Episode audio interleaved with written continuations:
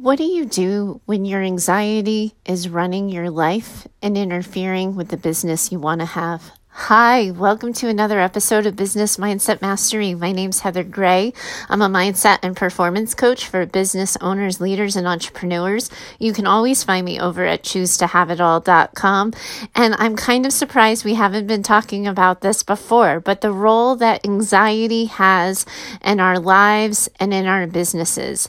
I think it's kind of the giant elephant in the room when it comes to the mindset conversation. And I've said it before, and I think I've talked about it on the show, even that like sometimes we talk about shiny object syndrome and we talk about imposter syndrome and all of these entrepreneurial made up phrases that we use to cover the things that we're afraid of, that make us nervous, that make us kind of shake in our shoes a little bit and keep us frozen and stuck in inaction it's so much easier. It probably sounds a little bit better if we can give it a name other than anxiety.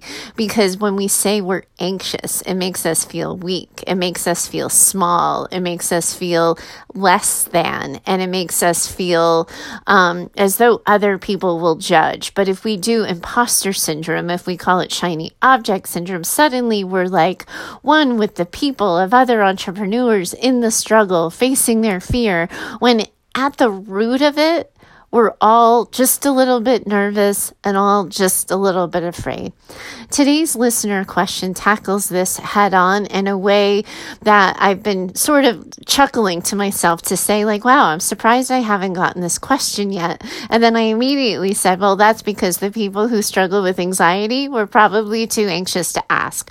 So today we're diving into the role that anxiety plays, how it's different than mindset, and what the heck you can do about it. Let's just dive in. Here goes. Heather, it feels selfish of me to start this letter asking for help without first thanking you. I've been following you since last summer when I read your article about managing toxic people on Goalcast. I noticed you weren't writing for them anymore, and I'm so happy to have found your podcast. I've learned a lot about setting boundaries from you since then, and I'm happier with my relationships as a result. I'm so grateful.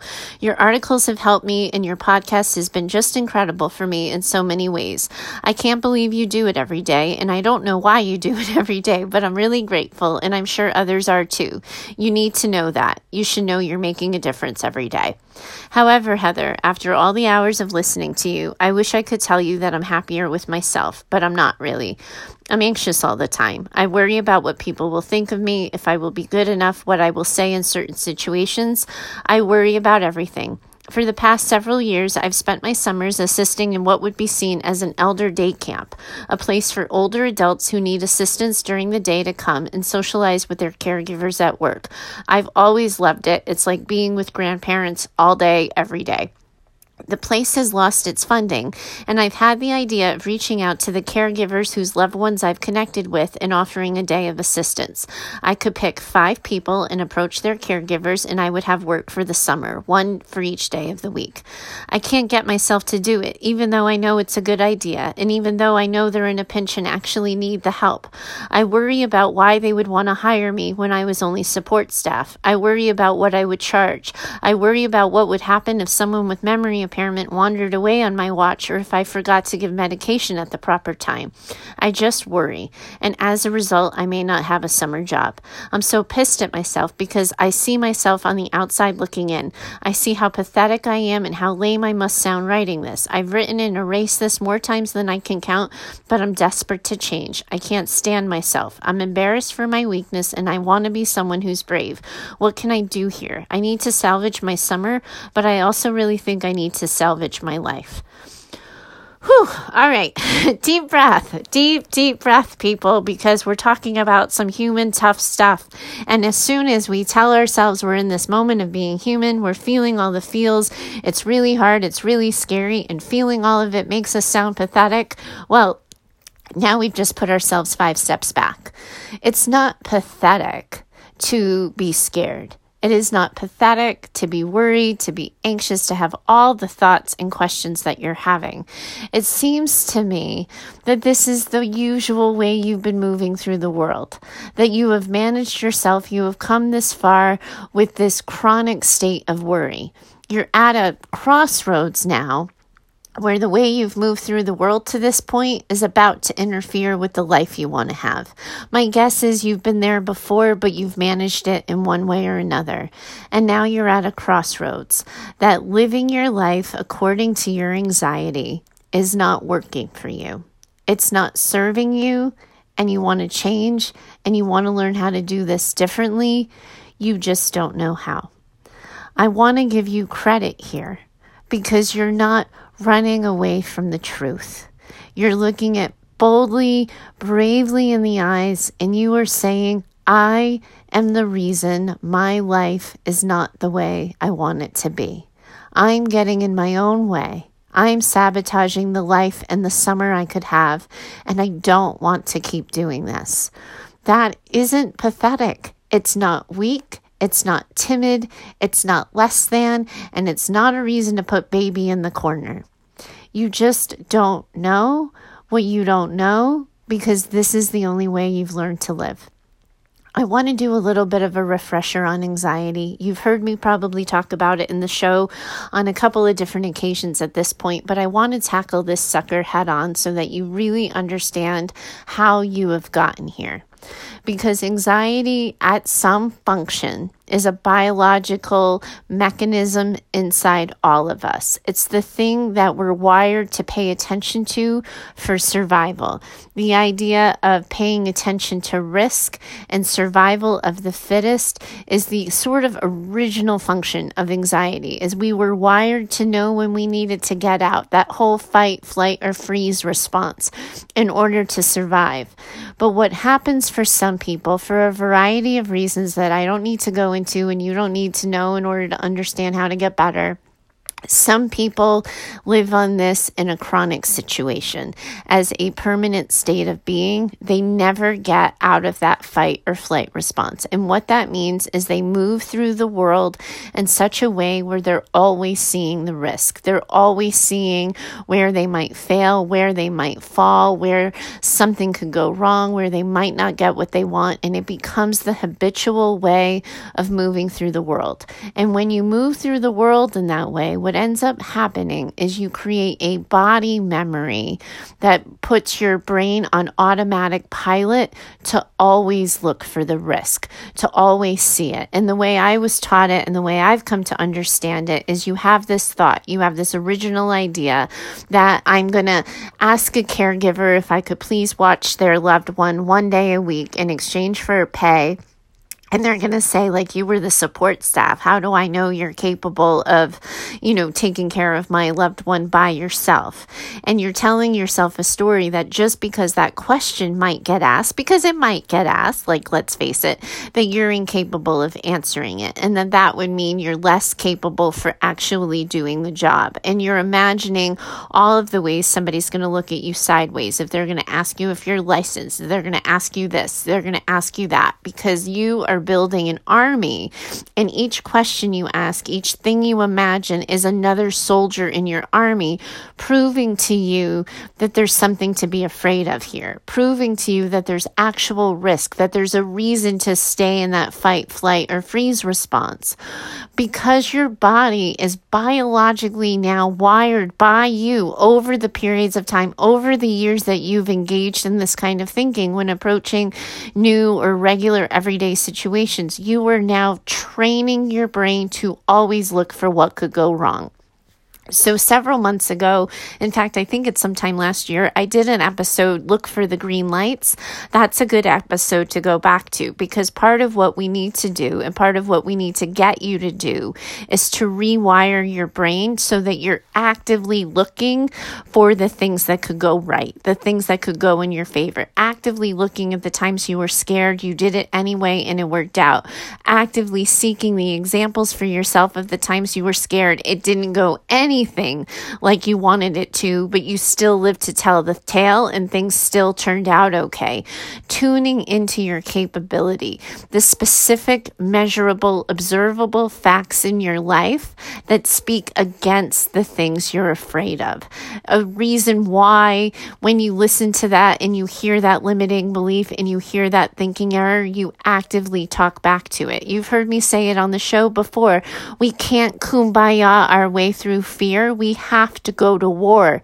That is why I use the word war because you have an army of soldiers that are telling you that the world is going to end if you do X, Y, or Z. When in actuality, there's likely very true that there's very little evidence that supports that thinking, but you have trained your brain to think differently. So, what we need to do is create an everyday habit where you were scanning your world and going through your environment looking for ways that things that can go right looking for times that the sunny side of the street worked out just fine for you. But the other piece to this is the questions you ask. What if somebody says you were just a support staff? Why should I hire you? What if somebody says you want to charge that for a full day's work? I can't afford it. The program used to charge this. Um, what if, what if, what if?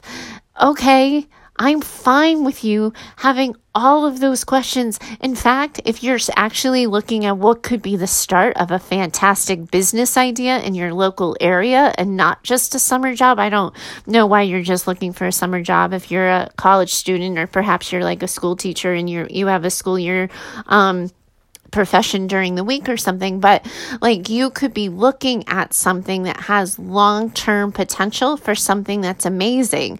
And if you're looking at something like that, you want to have these questions. Like you want to know, like, what are you going to say when someone asks you this? What if someone questions you about this? What's your plan for that? How are you going to respond to this? Just because you have the questions doesn't mean you're incapable, A, of answering them or be figuring it out. That like you can use those questions to develop a plan. Cause I gotta tell you, I, I'm not somebody who struggles with anxiety on a regular basis, but when I was leaving the therapy space to become a coach, I was constantly worried about what people would think about me, what my colleagues would say, how I would be perceived. Would I still be trusted? Would I still be taken seriously? And now I'm in this weird state where my clinical license for social work is in Massachusetts. I'm operating out of California, so I can't actually operate under my clinical license. I'm not really doing clinical work, and my clinical license for Massachusetts expires in October, and I'm suddenly having the story that I'm going to be less taken less seriously, that my professionalism may be questioned more, that all of these stories, I can tell myself that there's something wrong with me having that story. I can use that idea to make myself be small and to play less than and to go timid and to not show up. Or I could say, well, that's actually going to be a question that some of my clients might have. Like, what are you going to do, Heather? You're not licensed anymore. What does this mean? What do you actually do? So, yes, they might ask the question. So, I'm going to prepare myself with the answer. So, if somebody says, why should I trust you? You were just a support staff. If you get over your anxious response that says, No, there's no reason. I was just support staff. You're totally right. Let me back off. Let me just slowly back away from your door in this conversation. Forget I ever asked. Why should they trust you? Because you have the idea, so you see yourself as capable. You didn't say someone else really needs to do this. I had that question the other day where somebody had like this business idea and she was like, somebody else should do this. You see yourself on some level being able to do this. You see yourself as capable. So if somebody asks you, what are you going to say? That's what you do. Have the plan. I love that you have this question. These are boss questions. You should be having these questions. You're telling yourself that you're asking these questions because you're anxious, because confident people would just go balls to the wall, knock on these doors, and say, Hey, you have a problem. I can help. That's fine. Some people would do that. You're not doing that. But your challenge as somebody with chronic anxiety is going to be once you answer that question. Once you come up with the what are the objections that caregivers might have? What are the challenges that people might offer me? How am i going to remember four different people and the five different medications they take at three different times of the day? Have a plan for that. Have an answer. How are you going to manage people who are memory impaired have an answer, have a plan.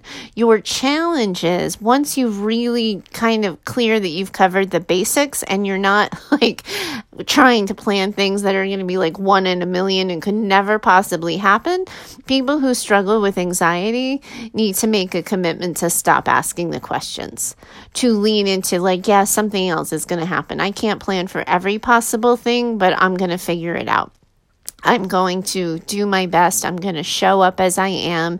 And I'm going to hope that if something goes wrong, that I've developed relationships with the clients and with the caregivers so that I'm trusted and we work it out. I'm going to ask for advice. I'm going to ask for help. Whatever, however you need to fill in the blank for yourself, have the plan.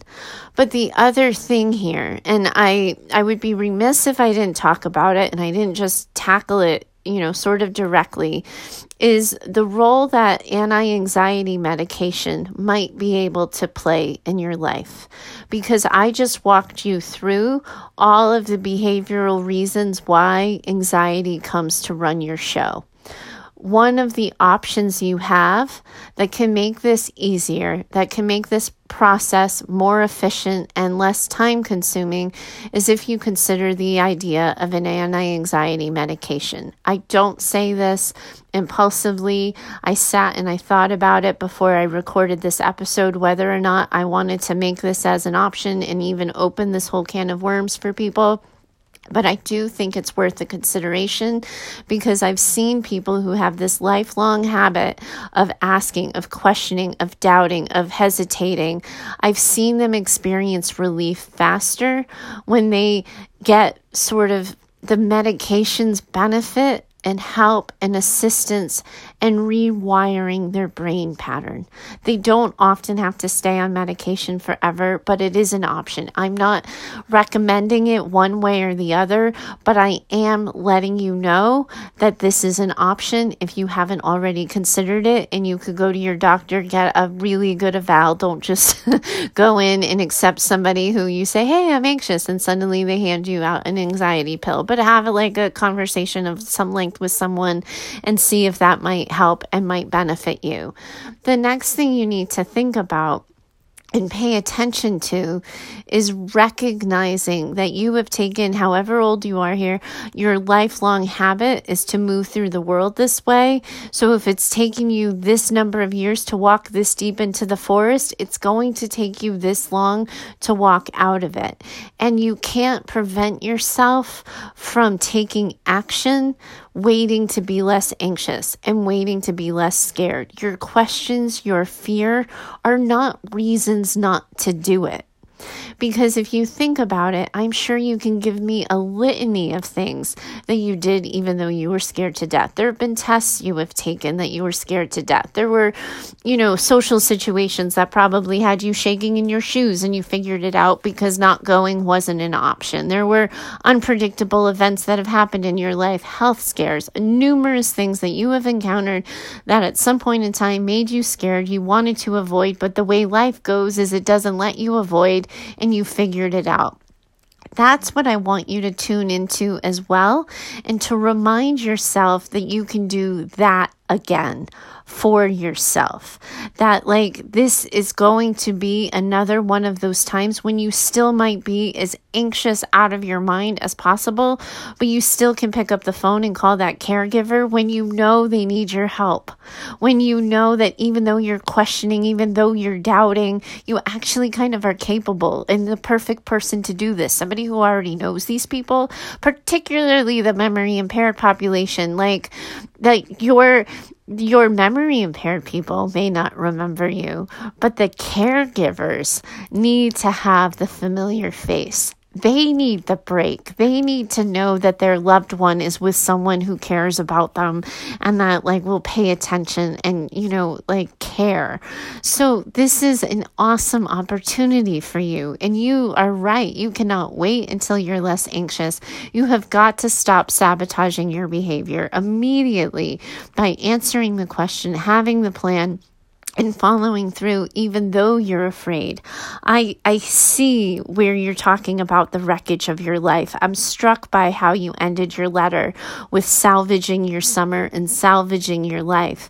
I want you to recognize that as much as I wish you didn't look at yourself as pathetic, as much as it like I wanted to edit that part of the letter, like I didn't want the other listeners to hear that you like thought that poorly about yourself, I want you to recognize recognize that I can't get you to be less anxious sitting and talking about it. I can't get you to feel less pathetic sitting and talking about it. I can't blow smoke unicorns and sunshines up your behind and suddenly have you feeling like the princess capable of everything.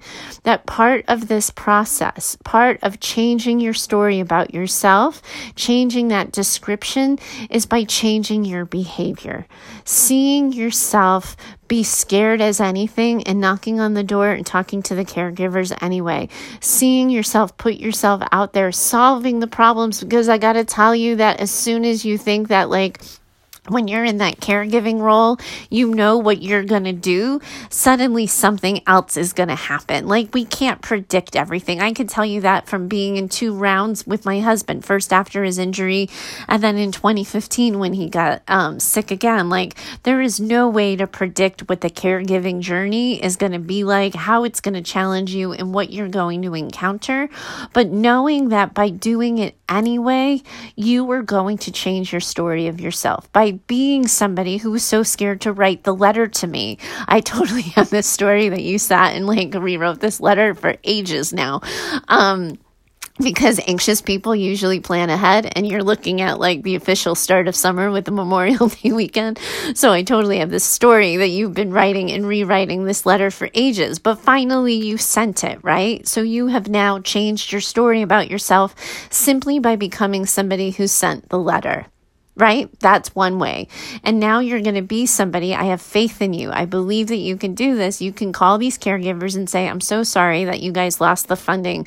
That's so unfortunate. I know you're stuck. I was thinking I would have the opportunity to help five different families if I, you know, volunteered to give you one day a week. Do you have a day that would be most helpful that your loved one had coverage? And I'll stay in your home and I'll do XYZ. I'll take them to the medical appointments or whatever. I know you can have that conversation. And yes, they might ask questions that you don't know the answer to, but you're capable of figuring it out and thinking about it. But also, you're capable of working with the caregivers to come up with a plan. Your anxiety, your fear, your nervousness is not a reason not to do it. But over time by doing things even though you're scared, even though you're afraid, you change your story about yourself. And anxiety no longer runs the show. It'll stop running shotgun, and pretty soon it'll be in the trunk of your car. You can direct this. Now, I want to move away a little bit from your specific letter and your specific question to talk generally about what the other elephant in the room that your letter kind of brings up. And that's the idea that so many people with chronic anxiety will talk about having a mindset problem. And so it feels um, out of integrity and unprofessional of me if I don't somehow address this. And I had thought to myself, in all transparency, maybe I'll just do this letter episode and then do a follow up. But I want to include this as part of the entire conversation that people who are struggling with mindset only struggle with mindset in one particular area of their business or their life. So it can be like, I just can't get myself to work out, and that'll be a mindset problem. Or I just can't get myself to, you know, spend less money, and that might be a mindset problem. Or I can't seem to press launch or go or play on my business, and that's a mindset po- problem. People who struggle with anxiety as a mental health condition, they don't just experience anxiety in one area of their life. Sometimes there's like phobic specific issues like stage fright or talking in front of groups or something like that. But when we're talking about anxiety and the difference and how it's different from mindset, is mindset is usually only in one particular area of your life, whereas anxiety is pervasive and evident in multiple areas of your life. It may not be in every, you may get occasional breaks in your day where you're doing something or moving through the world in such a way that your anxiety doesn't pop up. But when it is showing up in all of these areas, it requires big picture sort of attention and intervention. And I think that this kind of work is really done well with a professional.